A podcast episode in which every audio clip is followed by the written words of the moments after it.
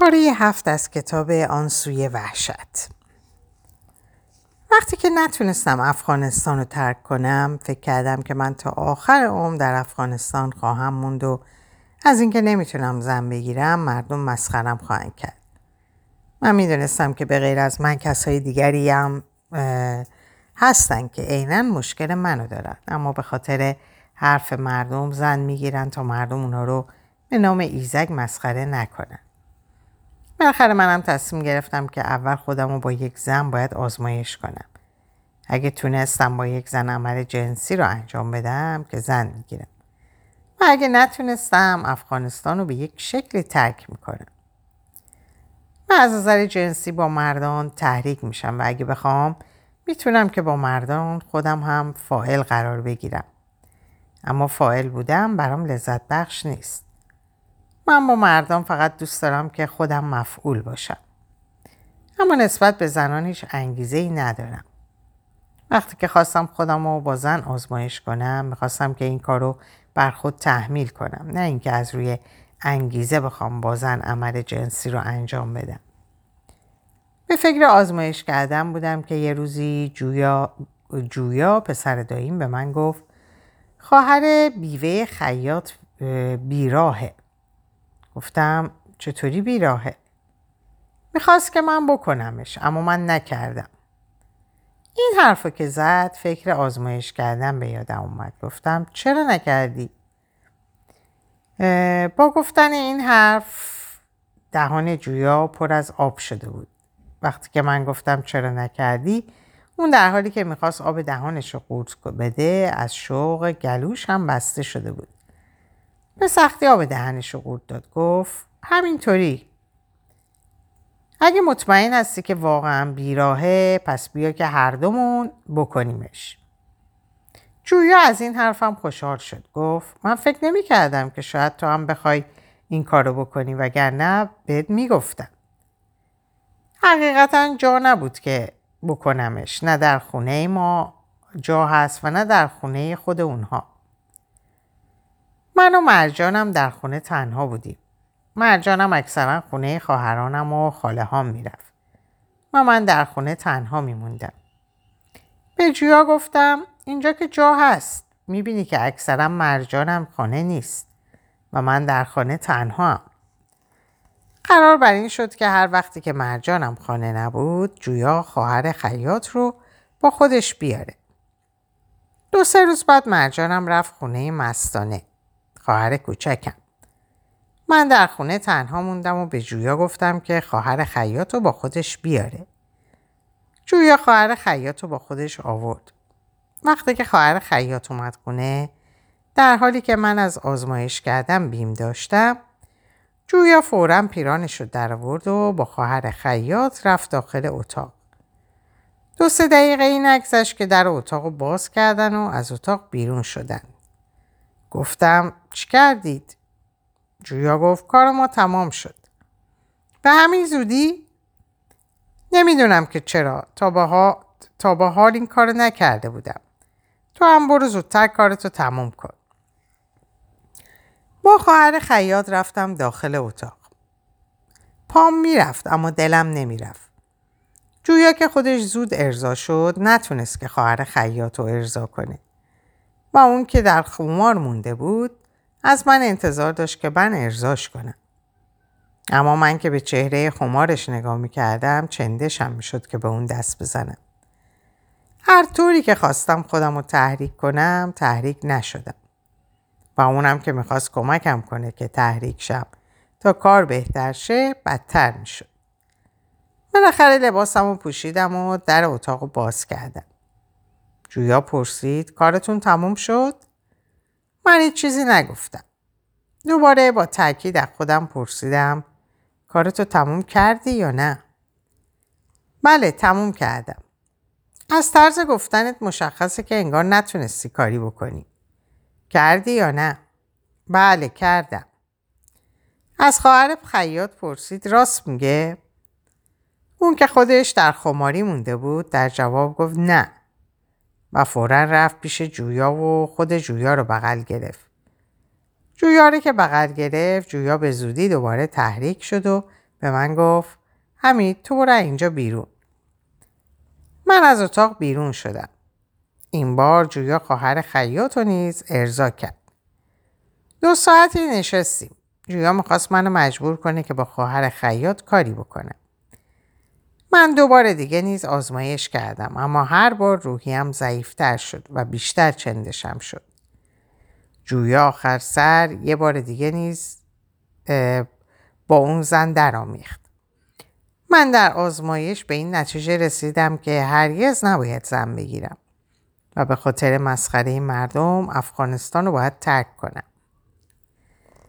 2 سال از فراغتم از دانشگاه گذشت، اما داستان خسته کننده هنوز ادامه داره که به خاطر لجبازی مرجانم نمیتونم افغانستان رو ترک کنم.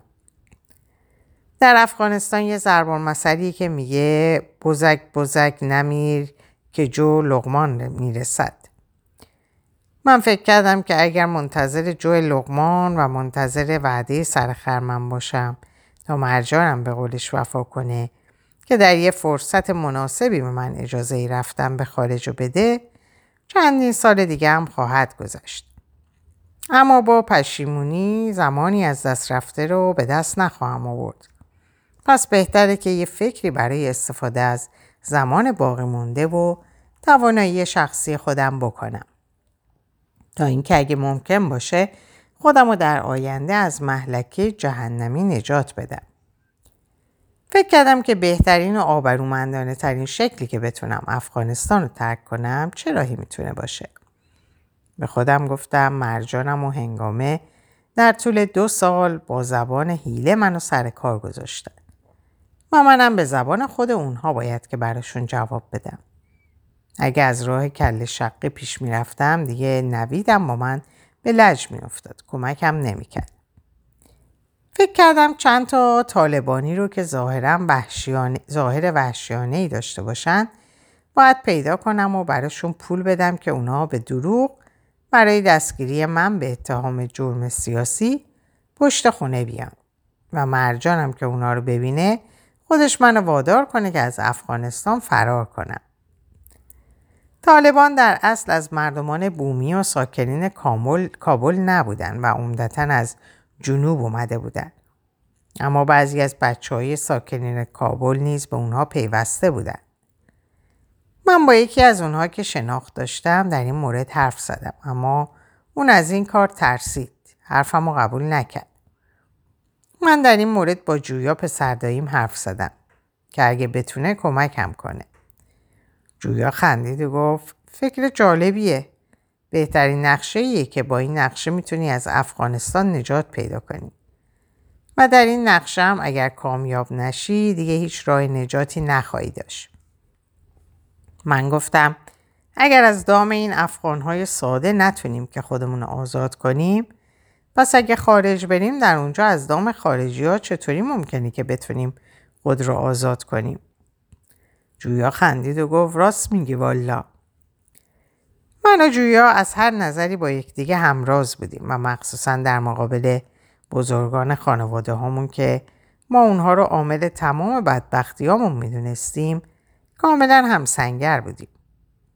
یکی از همسنفان جویا نیز به طالبان پیوسته بود و اون خوشبختانه از اون ولگردایی بود که از هیچ کاری ترس نداشت و ظاهر فوق‌العاده طالبانی رو هم به خودش درست میکرد که تیپش به نظر مردم کابل وحشیانه بود. من و جویا با همسنفی طالبش حرف زدیم و گفتیم ما 2 میلیون برات میدیم، تو برای دستگیری من بیا پشت خونه و من از خونه فراری بکن. اون 2 تا رفیقاشو که مثل خودش تیپ طالبانی زده بودن به ما نشون داد و گفت ما 3 نفری میریم پشت خونتون و تو رو از اون خونه فراری میدیم. من کله شقی مرجانم رو خوب میدونستم که فقط به 1 بار تهدید کردن به فرار من راضی نمیشه. برنامه رو طوری تنظیم کردم که اونها در 3 مرحله منو فراری بکنن. فکر کردم که اگه از افغانستان فرار کنم پیش از پیش پاسپورتم باید آماده باشه. در این ارتباط به اونا گفتم شما چند روزی صبر کنین تا من پاسپورتم رو آماده کنم. ویزای پاکستان رو هم بگیرم و شما برنامه رو پیاده کنید. در گذشته اون عده از طالبانی که با لباسای مخصوص، عمامه و چشمای سرمه کرده ظاهر طالبانی به خود می گرفتن، به نظر من وحشی و ترسناک معلوم می شدن. من در اول که همسنفی جویا و رفیقاشو به ظاهر طالبانی دیدم خوشحال شدم که اگه مرجانم اونها رو بدین شکل ببینه می ترسه و خودش فوراً منو وادار به فرار از افغانستان می کنه. از روزی که من تصمیم گرفتم که توسط طالبان خودم رو فرار بدم، هرقدر که طالبان رو بیشتر با ظاهر طالبانی می دیدم، به همون اندازه قشنگتر و مهربونتر به نظر می رسیدن. زیرا من دیگه به ظاهر طالبانی اونها نیاز داشتم تا مرجانم اونها رو با ظاهر طالبانی ببینه. از اون به بعد من به این نتیجه رسیدم که قشنگی و زشتی در ظاهر هیچ چیزی نیست، بلکه در باطن هر چیزیه. من پاسپورت و ویزای پاکستان گرفتم. اون زمان پاکستان، عربستان سعودی و امارات متحده تنها کشورهایی بودن که دولت طالبان رو به رسمیت میشناختن و در کابل سفارت داشتن. پاسپورت و ویزا رو آماده کردم. طالبان در مرحله اول یک نامه جلب تقلبی رو برای احضار من پشت خونه آوردن و به دست مرجانم دادن. در نامه نوشته بود حمید ظرف 48 ساعت به مأموریت سمت 4 حاضر شه. به گفته پسر عموم که میگفت تو مرجانت به مثل دو برادر و خواهر 3 ساله و 5 ساله‌ای میمونید که همیشه با یکدیگه در تضاد باشن و هیچ کدام اون نسبت به دیگری گذشتی نداشته باشه، واقعا که من و مرجانم مثل دو برادر و خواهر 3 ساله و 5 ساله همیشه با یکدیگه در تضاد بودیم. مرجانم که نامه را از دست طالبان گرفت فوراً به نقشم پی برد و به من گفت میدونم که این نامه به غیر از نقشه خودت هیچ چیز دیگه ای نیست. من خودم میرم دهن طالبان رو میشکنم. تو همیشه میگی که من نمیخوام در افغانستان زندگی کنم. مرجانم که گفت من خودم میرم دهن طالبان رو میشکنم برای اینکه نامه جلب تقلبی رو نبره به مأموریت کلانتری نشون بده، گفتم بیار ببینم که در این نامه چی نوشتن که تو میگی نقشه خودته.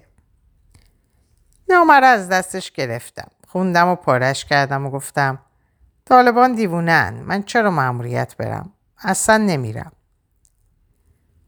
مرجانم خودش میره کلانتری و موضوع رو میپرسه. در کلانتری براش میگن ما از نامه جلب خبر نداریم، اگه نامه جلبی هست خودش بیاد تا با خودش حرف بزنیم. مرجانم برگشت رو به من گفت نمیتونی منو گول بزنی، خودت نامه رو به دست کسی فرستادی تا به همین بهانه از افغانستان فرار کنی. من تو رو بزرگ کردم که در پیری به دردم بخوری و بی غیرتم نیستم که اگر تو نباشی داماد و بالای سرم بگذارم. من در جوابش چیزی نگفتم و با خود گفتم بگو هر چی که میگویی بگو تا ببینم که در مراحل بعدی کله شقیت به کجا میرسه. 3 روز بعد سرباز طالبان با 2 تا رفیقانش که اونها هم طالب بودن اومدن پشت در. در این نقشه جویا پسر داییم نیز پیش از پیش خانه ما اومده بود، در حالی که جویا نیز با من و سرباز طالبان یعنی همسنفیش همدست بود. من نقشه رو طوری پیاده کرده بودم که اول اونها در بزنن، ما بذاریم که مرجانم در باز کنه و بعد جویا بره روبروی مرجانم و با اونها حرف بزنه. اما وقتی که اونها در زدن، پیش از اینکه مرجانم در باز کنه، زن همسایه که در خونه ما با ما نشست در رو باز کرد و بعد جویا رفت که روبروی زن همسایه با اونها حرف بزنه. سرباز طالبان روبروی زن همسایه از یخه جویا گرفت، اونو چند تا مشت و لگد زد و با خودشون برد. زن همسایه موضوع کتک خوردن و دستگیر شدن جویا رو به مرجانم تعریف کرد. کمی دیرتر جویا دوباره برگشت و روبروی مرجانم به من گفت طالبان از من پرسیدن حمید کجاست. من براشون گفتم 3 روز میشه که گمه، هیچ خبری ازش نیست، نمیدونم کجاست. اونا منو با خودشون بردن. میخواستن که ببرنم زندان تا تو رو برشون پیدا کنم. اما بعدن گفتم این بار ولش کنید که حمید خودش حاضر شه. حالا تا وقتی که تو زیر تعقیب باشی من دیگه نمیتونم که خونه شما بیام. من به مرجانم اصلا نگاه نکردم که به خودش مغرور نشه. به جوا و زن همسایه گفتم شاید که طالبان بازم بیان. من از اینجا فرار میکنم میرم خانه افسانه. از دیوار همسایه پشتی پریدم و از راه کوچه پشتی رفتم خونه افسانه. کمی دیرتر مرجانم با خالم و مادر بزرگم هم اومدن دنبالم.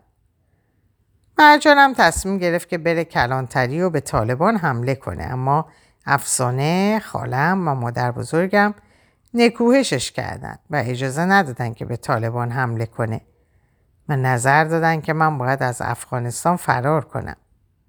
اما مرجانم هنوزم روی حرف خودش بود و اجازه نمیداد که من از افغانستان فرار کنم. گاهی میگفت میریم مزار شریف، گاهی میگفت میریم هرات. خلاصه این که میخواست از این شاخه به اون شاخه بپره تا اجازه نده که من از افغانستان فرار کنم. من که حالا از نظر سیاسی بر اون غلبه کرده بودم، این بار با جدیت در جوابش گفتم دیگه من به تو اجازه نمیدم که در مورد زندگی من تصمیم بگیری. من خودم میدونم که کجا برم. میخوام جایی برم که خطر طالبان اونجا نباشه. من که با جدیت از خودم دفاع کردم، زاهد شوهر افسانه نیز در اونجا نشسته بود. سر مرجانم داد زد و گفت چرا میخوای که به دست طالبان بیفته؟ کابل و مزار شریف و هرات چه فرقی داره؟ در افغانستان هر کجا که بره پر از طالبه. اصلا از افغانستان باید فرار کنه. خالم و مادر بزرگم و افسانه نیز حرف زاهد رو تایید کردن و مرجانم رو سرزنش کردن. خوشبختانه از شانس من در این زمان رفتن به مناطق تحت کنترل مخالفین و عبور از خطوط مقدم جبهه از خارج رفتنم سخت‌تر و خطرناکتر بود. وگرنه مرجانم اصرار داشت که من به مناطق مخالفین فرار کنم. به این صورت مرجانم در جنگ سیاسی بر علیه من شکست خورد. اما نذاشت که من تنهایی از افغانستان فرار کنم. چند روزی خونه افسانه پنهان شدم. مرجانم پاسپورت و ویزای پاکستان رو گرفت و خودش نیز با من سوار مینیبوس شد و حرکت کردیم طرف جلال آباد تا از اونجا بریم پاکستان. زاهد نیست تا جلال آباد ما رو همراهی کرد. پاسپورت خودم رو که ویزای پاکستانم داشت در جیبم بود و مرجانم از اون خبر نداشت. وقتی که جلال آباد رسیدیم من مرجانم و زاهد رو در یک هتل نشوندم و گفتم من میرم ریاست پاسپورتم تا ببینم چه خبریه، میشه که با پاسپورت بگیرم یا نه. رفتم بیرون و یکی دو ساعت در خیابونا قدم زدم و برگشتم و به مرجانم گفتم پاسپورت گرفتن از ریاست پاسپورت کار جنجالیه.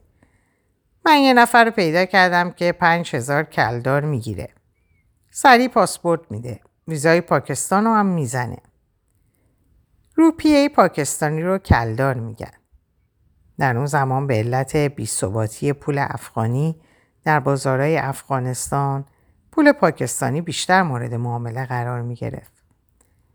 مرجانم آدمی بود خسیس که حتی گرفتن پول یک جفت جوراب هم از اون کار آسونی نبود.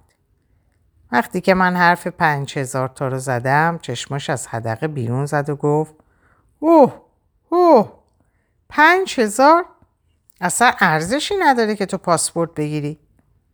من در همین جلال آباد خونه میگیریم و همینجا میشینیم. زاهد که در اونجا نشسته بود دفعتاً عصبانی شد و گفت 5000 چیه که تو به 5000 میلنگی؟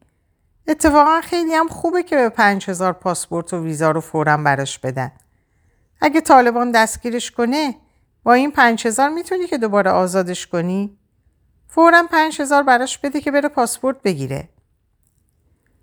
دل ناخواسته دست مرجانم به داخل کیفش رفت و از اون 5000 روپیه پاکستانی به من داد.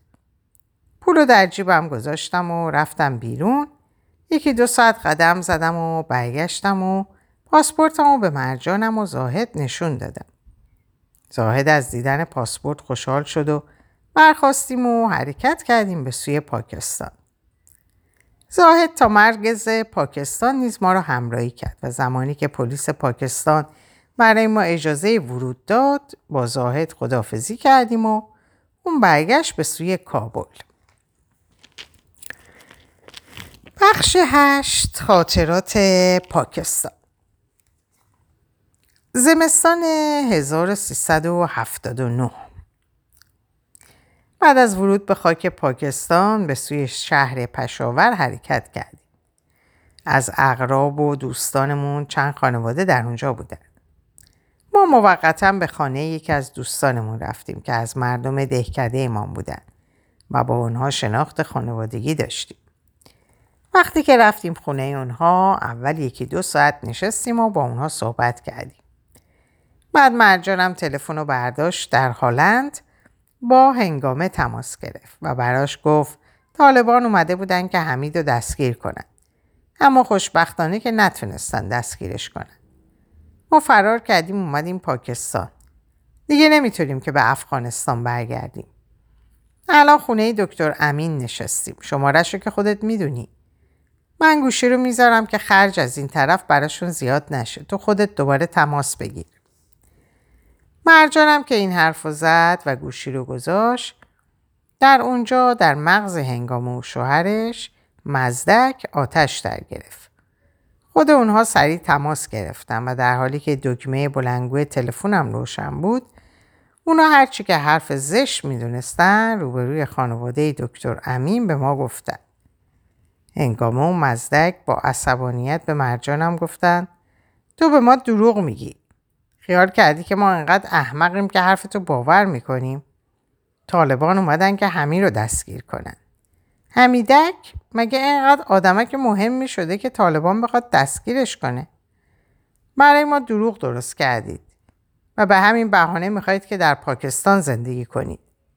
مگه در افغانستان چی کم داشتید که اومدید اینجا؟ سریع برگردید برید افغانستان. حمیدک آدمک مهمی نیست که کسی بخواد دستگیرش کنه. خیال کردی که در پاکستان زندگی کردن ارزونه؟ تو رو سیری لگد زده که اومدی اینجا با پولی که در افغانستان راحت زندگی کردید خیال کردی که در پاکستان هم میتونی راحت زندگی کنی؟ اگه اینجا زندگی کنید باید پول کرایه خانه و آب و گاز و برق بدید. خیال کردی که ما سر گنج نشستیم برای شما اینقدر پول بفرستیم؟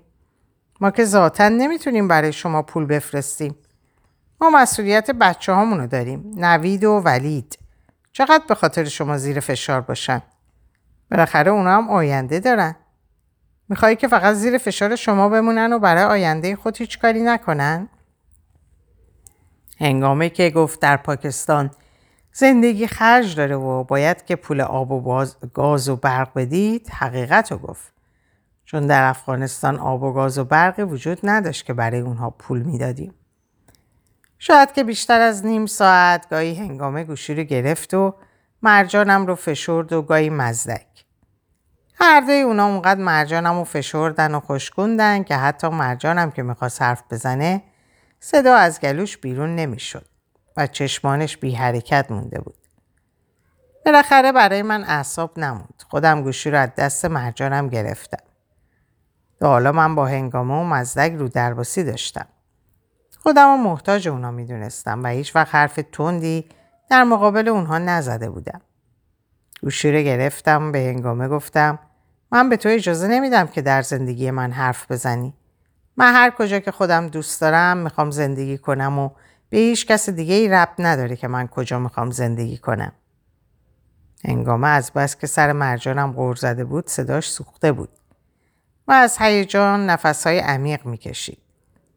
با صدای سوخته و نفسهای عمیق به من گفت تو آدم مهمی نیستی که برای من مهم باشه کجا میخوای زندگی کنی. اما اینو میدونی که زندگی در پاکستان خرج داره. ما نمیتونیم که در این گرانی پاکستان خرج شما رو بفرستیم. شما خبر شدید که ما در اینجا ماشین گرفتیم خیال کردید که وضع ما خیلی خوبه. اگه مجبوریت نبود همین ماشین رو هم نمیگرفتیم. ما از شکممون زدیم و از خوراکمون بریدیم تا پول ماشین رو جمع کردیم. من در زندگی تو حرفی نمیزنم، اما اینا هم بدون که ما نمیتونیم به شما پول بفرستیم. چندی قبل از زبانشون شنیده بودم که میگفتن ما ماشین خریدیم، اما من در افغانستان آنچنان وحشت زده شده بودم که حتی اسم خودم هم که یادم مونده بود زیاده بود، تا چه برسه به این که ماشین اونها یادم بمونه. قرار نیست که شما روزی مردم رو بدید. خیال نکن که چشم مردم به سوی شماست. من از شما پول نخواستم، انتظاری هم ندارم که به من پول بفرستید. من که ذاتاً نمیتونم پول بفرستم. دل شما به نوید و ولید هم نمیسوزه که اونا چقدر زیر فشار قرار بگیرن. گفتم که من از شما انتظار ندارم. قرار نیست که شما روزی مردم رو بدید. من که خودمو نمیگم. نوید و ولید از کجا برای شما پول بیارن؟ گفتم که من از شما پول نخواستم. من خودمو نمیگم. اما نوید و ولید از کجا بیارن؟ منم میگم شما، منظور من فقط تو نیستی. من همه تونو میگم. باشه، من نه، اما نوید و ولید از کجا بیارن؟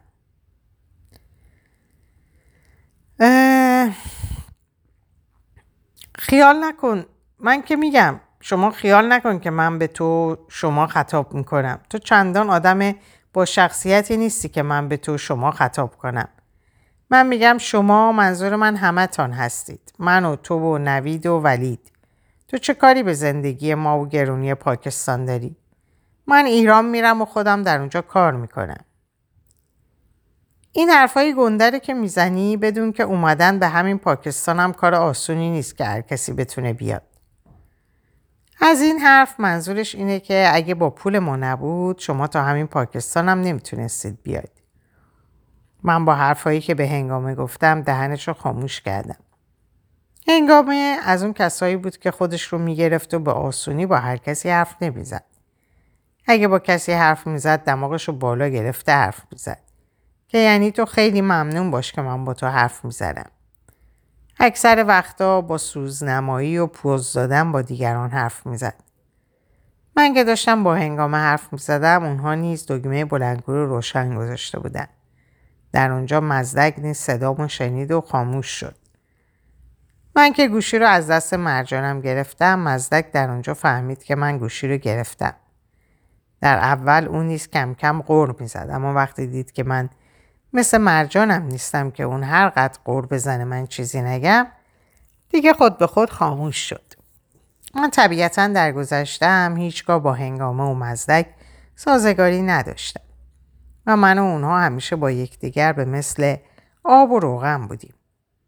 هر وقت که با یکدیگر حرف میزدیم حتی حرف خوب اونها سر من بد میخورد و حرف خوب من سر اونها بد میخورد. مزدک چاری کاری بود. اونها اول در دانشسرای پولی تکنیک کابل با یکدیگر همصنفی بودن. از همونجا با یکدیگر آشنا شدن و با هم ازدواج کردن.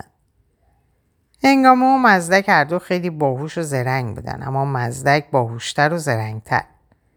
وقتی که پاکستان اومدیم مزدک منظورم رو فهمیده بود که من قصد اروپا رفتن رو دارم و وقتی که حرف ایران رفتن رو زدم اون کاملا مطمئن شد که من میخوام اروپا برم. مزدک گوشی رو از دست هنگامه گرفت و به من گفت حمید، من میدونم که تو میخوای اروپا بیای. اگه اروپا بیای واقعا که زندگی در اینجا خیلی راحته، اما تو به این خیال نباش که به کمک دیگران بیای. هر کس که اروپا اومده به کمک دیگران نیومده. برو افغانستان خودت کار کن، پول به دست بیار و با پول خودت بیا اروپا. اگه با زحمت و غیرت خودت بیای اومدن هم خیلی لذت بخشتره. منو کسی کمک نکرده، به زحمت خودم اومدم و به همین خاطر برای من زندگی کردن در اینجا واقعا لذت بخشه. اگه تو با زحمت و غیرت خودت نیای و به کمک دیگران بیای بدون که در اینجا هم عرضه‌ای کار کردن رو نخواهی داشت و به آسایش هم نخواهی رسید. باشه، من با زحمت خودم میام، اما در افغانستان کار پیدا نمیشه که من زحمت بکشم. من ایران میرم، یه مدتی اونجا کار میکنم و به تدریج میرم به کشورهای دیگه. این فکرت کاملا اشتباهه. اگه تو در افغانستان نتونی کار کنی، در ایران هم نمیتونی کار کنی. و در این صورت اگه به کمک دیگران اروپا بیای، در اینجا هم نمیتونی کار کنی. فکر من همینه که هست. فکر هر کس به درد خودش میخوره. من نمیتونم که از فکر تو استفاده کنم. در اینجا به پایان این پاره میرسم. براتون آرزوی سلامتی، ساعات و اوقات خوش و خبرهای خوش دارم. خدا نگهدارتون باشه.